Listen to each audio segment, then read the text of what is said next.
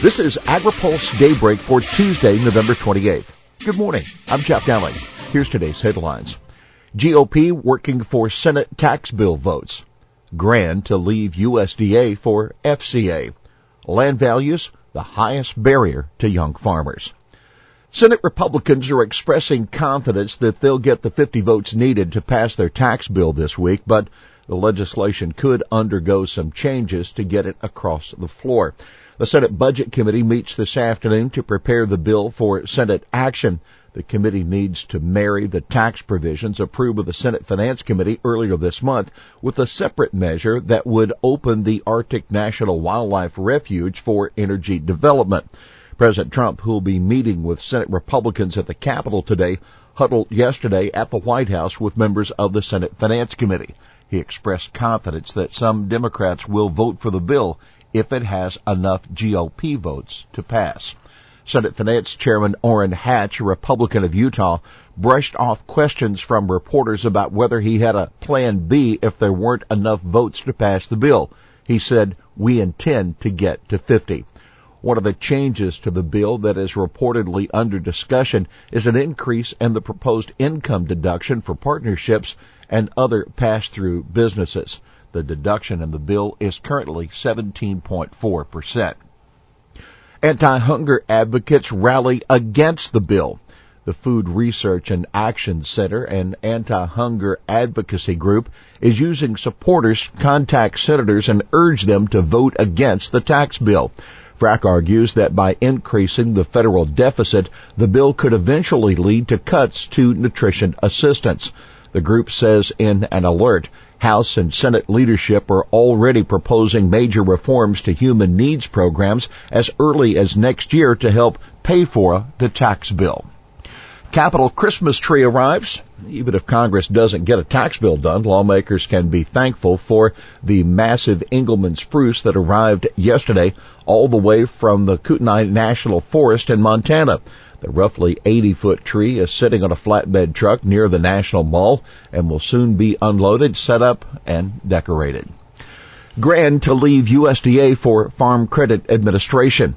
David Grahn confirmed for AgriPulse that he's leaving his position as Associate General Counsel for USDA's International Affairs, Food Assistance, Farm and Rural Programs Division and heading to the Farm Credit Administration in January. He'll be the FCA's newest Associate General Counsel under Charles Rawls, Director of the Office of General Counsel.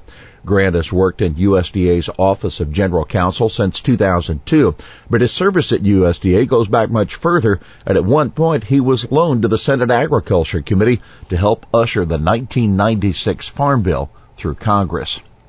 Land values, highest barrier to young farmers finding affordable land that will allow beginners to plant crops and live off the income from them is the number one challenge for those who want to start up a farming operation, that according to a new survey and analysis. Thousands of beginning and new farmers under the age of 40 were surveyed by the National Young Farmers Coalition, which teamed up with Kathleen Merrigan, a former deputy USDA secretary and now the executive director of sustainability at George Washington University. The report concluded the daunting and sometimes impossible task of finding affordable land is why some beginners throw in the towel and some aspiring farmers never get started. America desperately needs these young people to repopulate our farm and ranch lands.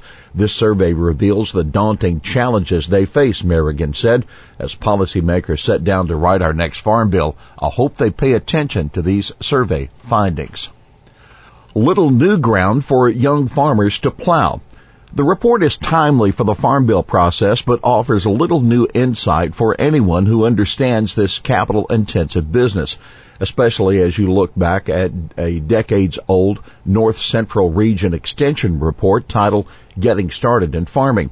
Social scientists use to describe the process by which one enters the occupation of farming as the quote agriculture ladder. Traditionally, it went something like this. First, farmer's son would begin as an unpaid laborer on his father's farm, then become a hired hand. Next, he would be a tenant farmer then he progressed to an operator of a mortgaged farm and eventually became a farm owner. but the definition of a successful farm operation has broadened considerably, including both young men and women who may or may not be family members. There is no longer a single agricultural ladder, but a series of ladders, each with a unique set of rungs and each with a different order of arrangement. That according to the Purdue University authors who were able to accurately predict today's environment when writing it in 1979. U.S. food exports to South Korea on the rise. The Trump administration is demanding that South Korea buy more U.S. goods, and it appears the Asian country is listening, at least when it comes to food and farm commodities. South Korean imports of meat, grains, fruits, vegetables, and other products have risen by 25% this year from January through September, that according to a new report from the USDA's Foreign Agriculture Service. The U.S. trade deficit with South Korea prompted the Trump administration to demand that the two countries renegotiate their free trade agreement or KORUS, and those talks are underway. The trade deficit that's upsetting the Trump administration looks to be lessening as South Korea's economy continues to strengthen. The FAS report concluded under a solid recovery trend of the Korean economy.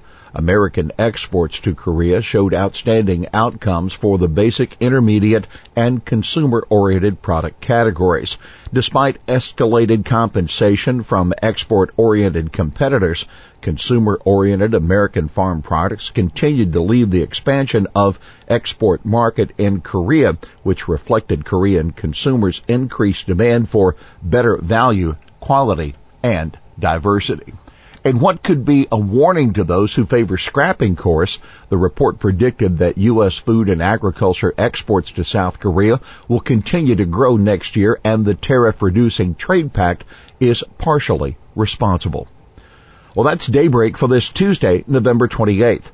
AgriPulse Daybreak is brought to you by FLM Harvest a hybrid strategic consulting, marketing, and communications company that delivers innovative solutions and meaningful results to clients across the farm, food, environmental sciences, and lifestyle spectrum. For more information, please visit wideopenthinking.com. For the latest news out of Washington, D.C., visit agripulse.com. For AgriPulse Daybreak, I'm Jeff Nalley.